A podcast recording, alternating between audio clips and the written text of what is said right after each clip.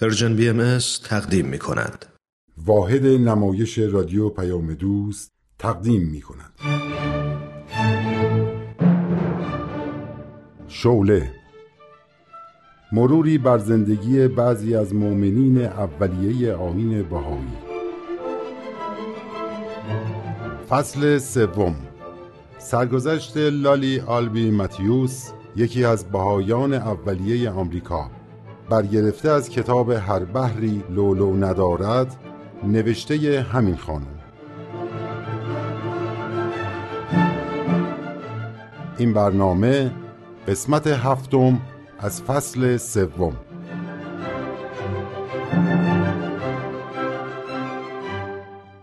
من لالی آلبی متیوس هستم اهل آمریکا. بین دوستان و آشنایان معروف بودم به دوستدار مد و طرحهای جدید لباس. علاقه من به صنعت مد به حدی بود که با چند تا از دوستام که مثل من فکر می‌کردن با کشتی از آمریکا به پاریس می‌رفتیم و پس از بازدید از سالن‌های مد و خرید لباس و اصلاح مو در آرایشگاه های معروف این شهر به آمریکا برمیگشتیم. حتی در اوج جنگ جهانی هم خطر رو به جون می و به این سفرها می رفتیم. گرچه از این کار خوشم می اومد ولی ته قلبم راضی نبودم و چیز با ارزشتری می خواستم. با تعدادی از های آمریکایی تصمیم گرفتیم برای تماشای جنگ به اروپا به خصوص به پاریس بریم تا همه مردم ما رو به عنوان های شجاع به همدیگه نشون بدن. ولی وقتی وارد پاریس شدم من فهمیدم که توان دیدن ویرانی جنگ و اجساد روی زمین افتاده و مجروحین نالان رو ندارم. بلا فاصله دوستامو ترک کردم و به آمریکا برگشتم. و چون حالم خوب نبود قرار شد برای استراحت و تمدد اعصاب به یک منطقه ییلاقی و آروم و ساکت برم و مدتی اونجا بمونم. دخترم رانندگی می کرد که با یک کامیون تصادف کردیم. خوشبختانه دخترم آسیبی ندید و یک دهقان پیر هم به کمکمون اومد و ما رو به نزدیکترین کلبه برد. جالب اینجاست که صاحب کلبه پسر امون و همسرش بودن که چند سال قبل به آین بهایی ایمان آورده بودن. چه اتفاق مبارکی برای من بود که دچار حادثه بشم و اونها هم در نزدیکی محل واقع اونجا باشن. در مدتی که توی اون کلبه استراحت می کردم از گفتگو با روت همسر پسر امون بهره ها بردم و اطلاعات زیادی درباره آین بهایی کسب کردم. وقتی با آین بهایی آشنا شدم راه و روش زندگی من تغییر کرد. به طوری که لباسهای گران قیمت و اشرافی رو که خیلی دوستشون داشتم کنار گذاشتم و لباسهای معمولی که مردم عادی استفاده می‌کردن پوشیدم. وقتی در سال 1917 آمریکا وارد جنگ جهانی شد، برای خدمت به مجروحین جنگی در بیمارستانهای نظامی مستقر در اروپا به فرانسه رفتم و داوطلبانه مشغول پرستاری شدم. حال بشنوید ادامه شرح احوال منو.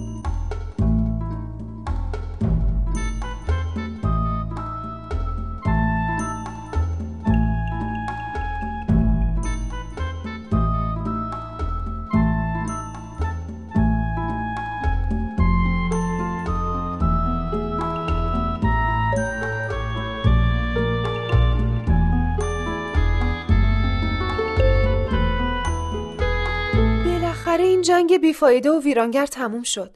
دیگه یواش یواش باید برگردیم. تو این مدت فقط تجربه های تلخ کسب کردیم. خیلی بد خیلی بد. چطور میشه انسان که خودشو اشرف مخلوقات می‌دونه تا این حد سقوط کنه و مرتکب همچین جنایتی بشه؟ اتفاقا من تو این مدت خیلی به این مسئله فکر کردم. به نتیجه هم رسیدی؟ نمی‌دونم. اصلا نمی‌دونم نتیجه که گرفتم تا چه حد مورد قبول تو باشه. برات میگم. اگه فکر می‌کنی اشتباه می‌کنم اصلاحش کن. بگو میشنوم. توی تمام مخلوقات خداوند انسان چیزی داره که بقیه ازش محرومن. اونم عقلشه. ما هم اگه مثل حیوونا بودیم زندگیمون رو به صورت غریزی میگذروندیم و هیچ مشکلی تو روابطمون با سایرین نداشتیم. ما هم می‌شدیم یه حیوان دیگه. اما خداوند حتما دوست داشته یک موجود دیگه خلق کنه که از میلیون ها گونه جانوری متفاوت باشه. فقط و فقط هم به انسان عقل داده.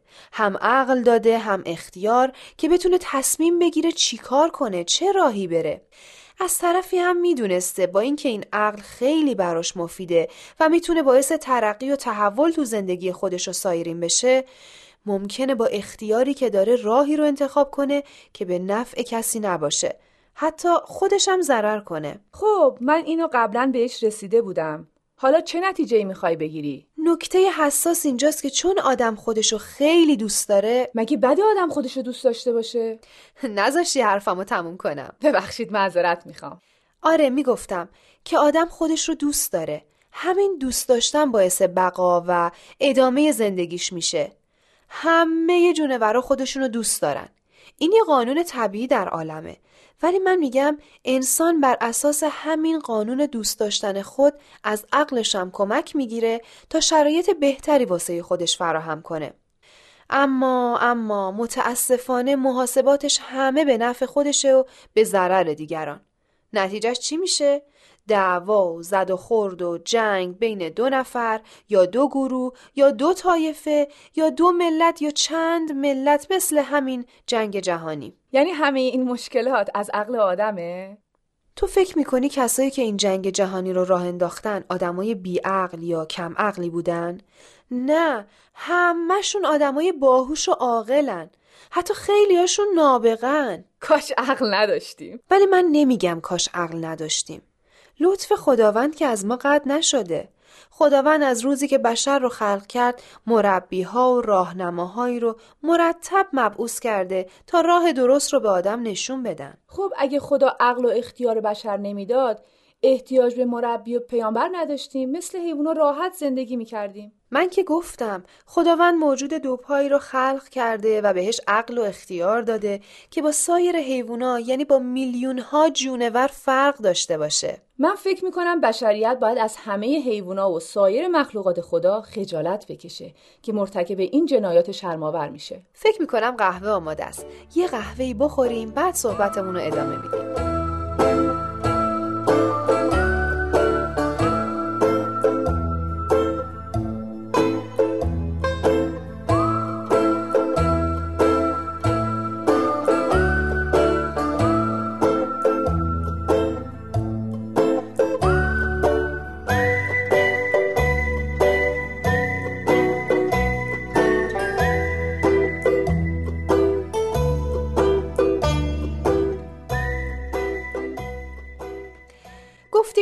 عقل نداشتیم. آره.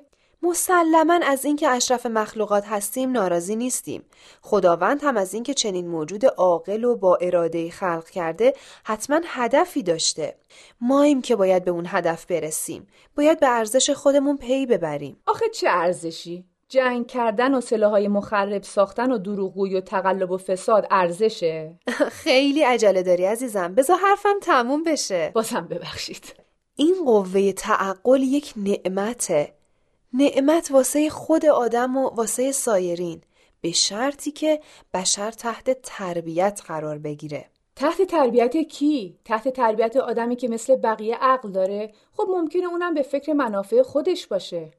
تحت تربیت یک مربی که آگاهی کامل از انسان داشته باشه. پیامبرا همین مربی ها هستن. پیامبرا فقط پیام آور کلام الهی نیستند بلکه مظهر کلیه صفات الهی هستند.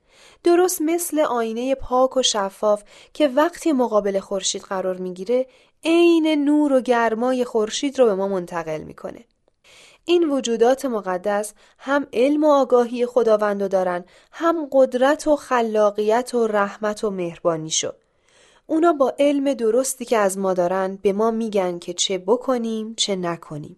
اگه می‌خوایم زندگی درست و سعادتمندانه ای داشته باشیم باید به این راهنمایی ها توجه کنیم. اگه هر پیامبری علم و آگاهی خداوندو داره از همون روز اول یکی کافی بود. چرا این همه ادیان مختلف که باز موجب اختلاف بین مردم بشه؟ اتفاقا تمام پیامبرا که اومدن یک دین رو رواج دادن. همه گفتن دروغ ممنوع، خیانت ممنوع، به هم محبت کنین، فداکار باشین، صداقت داشته باشین، امانتدار باشین و تمام فضیلت ها. دین اینه. اصل و اساس و جوهر دین همینه. همه هم واسه همین ظهور کردن. پس این اختلاف دین ها چیه؟ یکی اینجوری میگه یکی اونجوری. گفتم که اصول و اساس همه ادیان یکیه اختلاف در فروعاته. فروعات هم مربوط به مسائل روز زندگیه. روش زندگی در طول هزاران سال به تدریج تغییر کرده. زمان نوح زندگی یه طوری بود، زمان ابراهیم طور دیگه، زمان موسی و عیسی و سایر پیامبرا هم خیلی متفاوت تر. پس باید قوانین و مقرراتی برای بشر وضع می شده که در زمانهای متفاوت مردم بتونن راحت زندگی کنن و استعدادهاشون شگوفا بشه تا به تکامل جسمانی و روحانی برسن. برای همین قوانین جزو فروعات دینه که همیشه تغییر می‌کنه. ولی اصل دین یا اصول دین یکیه غیر قابل تغییره. نمی‌تونم حرفتو رد کنم ولی باید بیشتر دربارش فکر کنم. باشه بیشتر فکر کن. اگه تو هم نظری داشتی بگو تا منم دربارش فکر کنم. شاید نظر تو بهتر باشه. من از موقعی که به آین بهایی ایمان آوردم یاد گرفتم تحقیق کنم و منصف باشم. جالبه.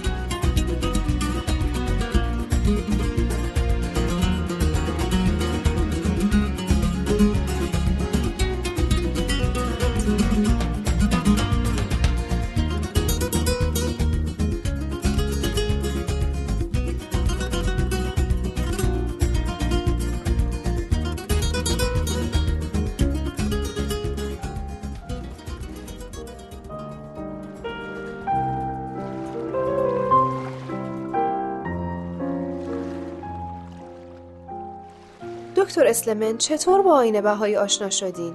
من پزشکم. در آسایشگاه مسئولین کار می‌کردم. علاقه زیادی هم به مطالعه در ادیان داشتم. یه اطلاعاتی هم از آین بهایی به دست آوردم و مطالبی که برام جالب بود واسه خودم یادداشت می‌کردم. همین. اصلا دانش عمیقی نسبت به این آین نداشتم. واسه یه سفری کاری اومده بودم لندن اون موقع عبدالله هم در انگلستان بود. دوستم گفت تو روزنامه ها نوشتن عبدالبها امروز از تو خونه لیدی بلانفیلد سخنرانی می‌کنه. مایلی بریم. منم با اشتیاق قبول کردم و رفتیم. خوش به حالتون. وقتی عبدالبها به آمریکا آمده بود با اینکه روزنامه ها مفصلا هر روز دربارش مطلب می نوشتن ولی من چون غرق در افکار خودم بودم نفهمیدم و از دیدارش محروم شدم. خب. اون روز عبدالبها سخنرانی مختصری کرد. دلم می‌خواست برم طرفش ولی شک داشتم که برم. که دیدم مترجم اومد و گفت می‌خوان تو رو ببینن. چه جالب. با مهربانی به من گفت مایلم پیام بهالله رو برای دنیای غرب بنویسید. گفتم اطلاعاتم از آین بهایی خیلی کمه. گفت لازم مسافرتی به اراضی مقدسه بکنید و من رو اونجا ملاقات کنید. خب من که به خاطر شغلم نمی‌تونستم یه مدت طولانی مرخصی بگیرم گفتم این غیر ممکنه بعد تبسمی کرد و گفت وقتی زمانش برسه نه تنها ممکن میشه بلکه خیلی هم آسون خواهد شد. چه جالب. خب چی شد که آسون شد؟ می‌دونم که رفتین حضور عبدالبها. سه سال بعد در بیمارستان مسئولین دچار خونریزی ریوی شدم. پزشکانم گفتن که باید یه مرخصی طولانی مدت برم به یه جای گرم. دیدم الان بهترین فرصتی که برم فلسطین حضور عبدالبها. ببین. وقتی رسیدم دیدم وارد دنیایی شدم که قبلا تو عمرم هیچ وقت تجربهش نکرده بودم. خوش به حالتون دکتر. نمی‌دونین چقدر افسوس می‌خورم که از دیدار عبدالبها محروم شدم. خب. خیلی از ابهامات من خود به خود حل شد. مثل اینکه کلی کتاب خونده باشم. چند بار همراه عبدالبها وقت سحر رفتیم به فقرا سر زدیم. اونایی رو که مریض بودن با چه محبتی رسیدگی می‌کرد. همومشون می‌کرد. زخماشون رو پانسمان می‌کرد. من تو بیمارستان مسرورین خیلی از مریضا رو مداوا کردم ولی محبتی که در رفتار عبدالبها دیده می‌شد چیز دیگه ای بود. یه آدم عادی نمی‌تونه اینطوری باشه. حتی خونه هاشون رو تمیز می‌کرد. خوش به حالتون دکتر که تو اون لحظات همراه عبدالبها بودیم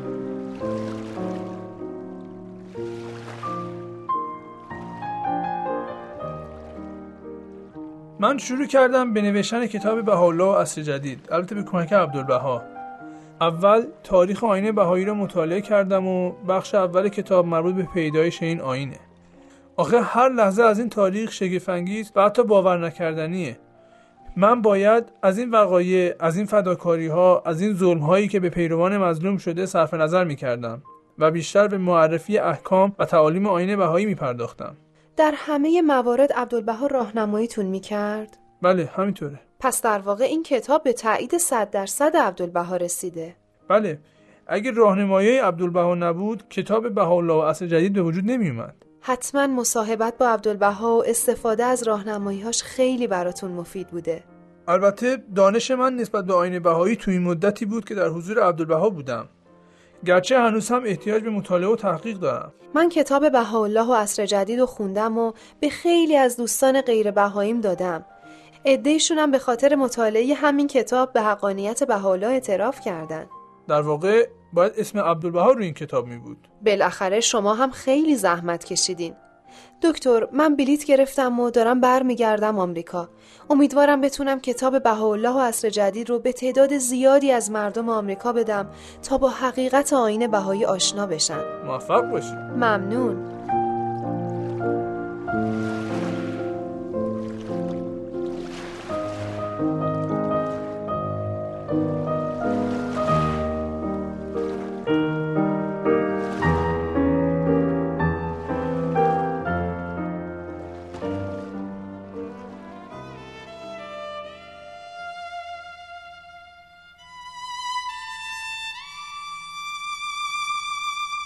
خانم متیوس من به عنوان افسر ارشد بیمارستان بی نهایت از شما تشکر می کنم قبل از آمدن شما به اینجا داشتم با دوستم راجع به شما صحبت می کردم غیبت اما که نمی کردین نه اصلا اصلا.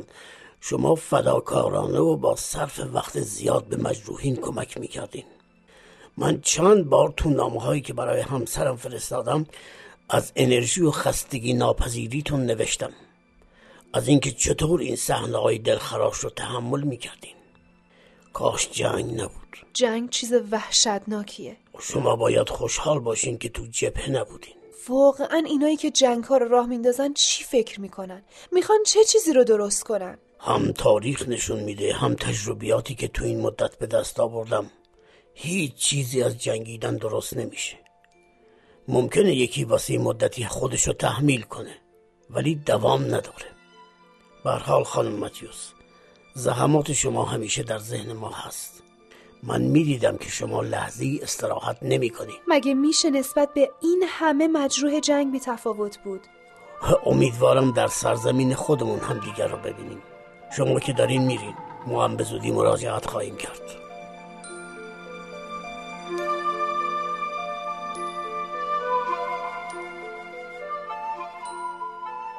بقیه شرح احوال من هفته آینده.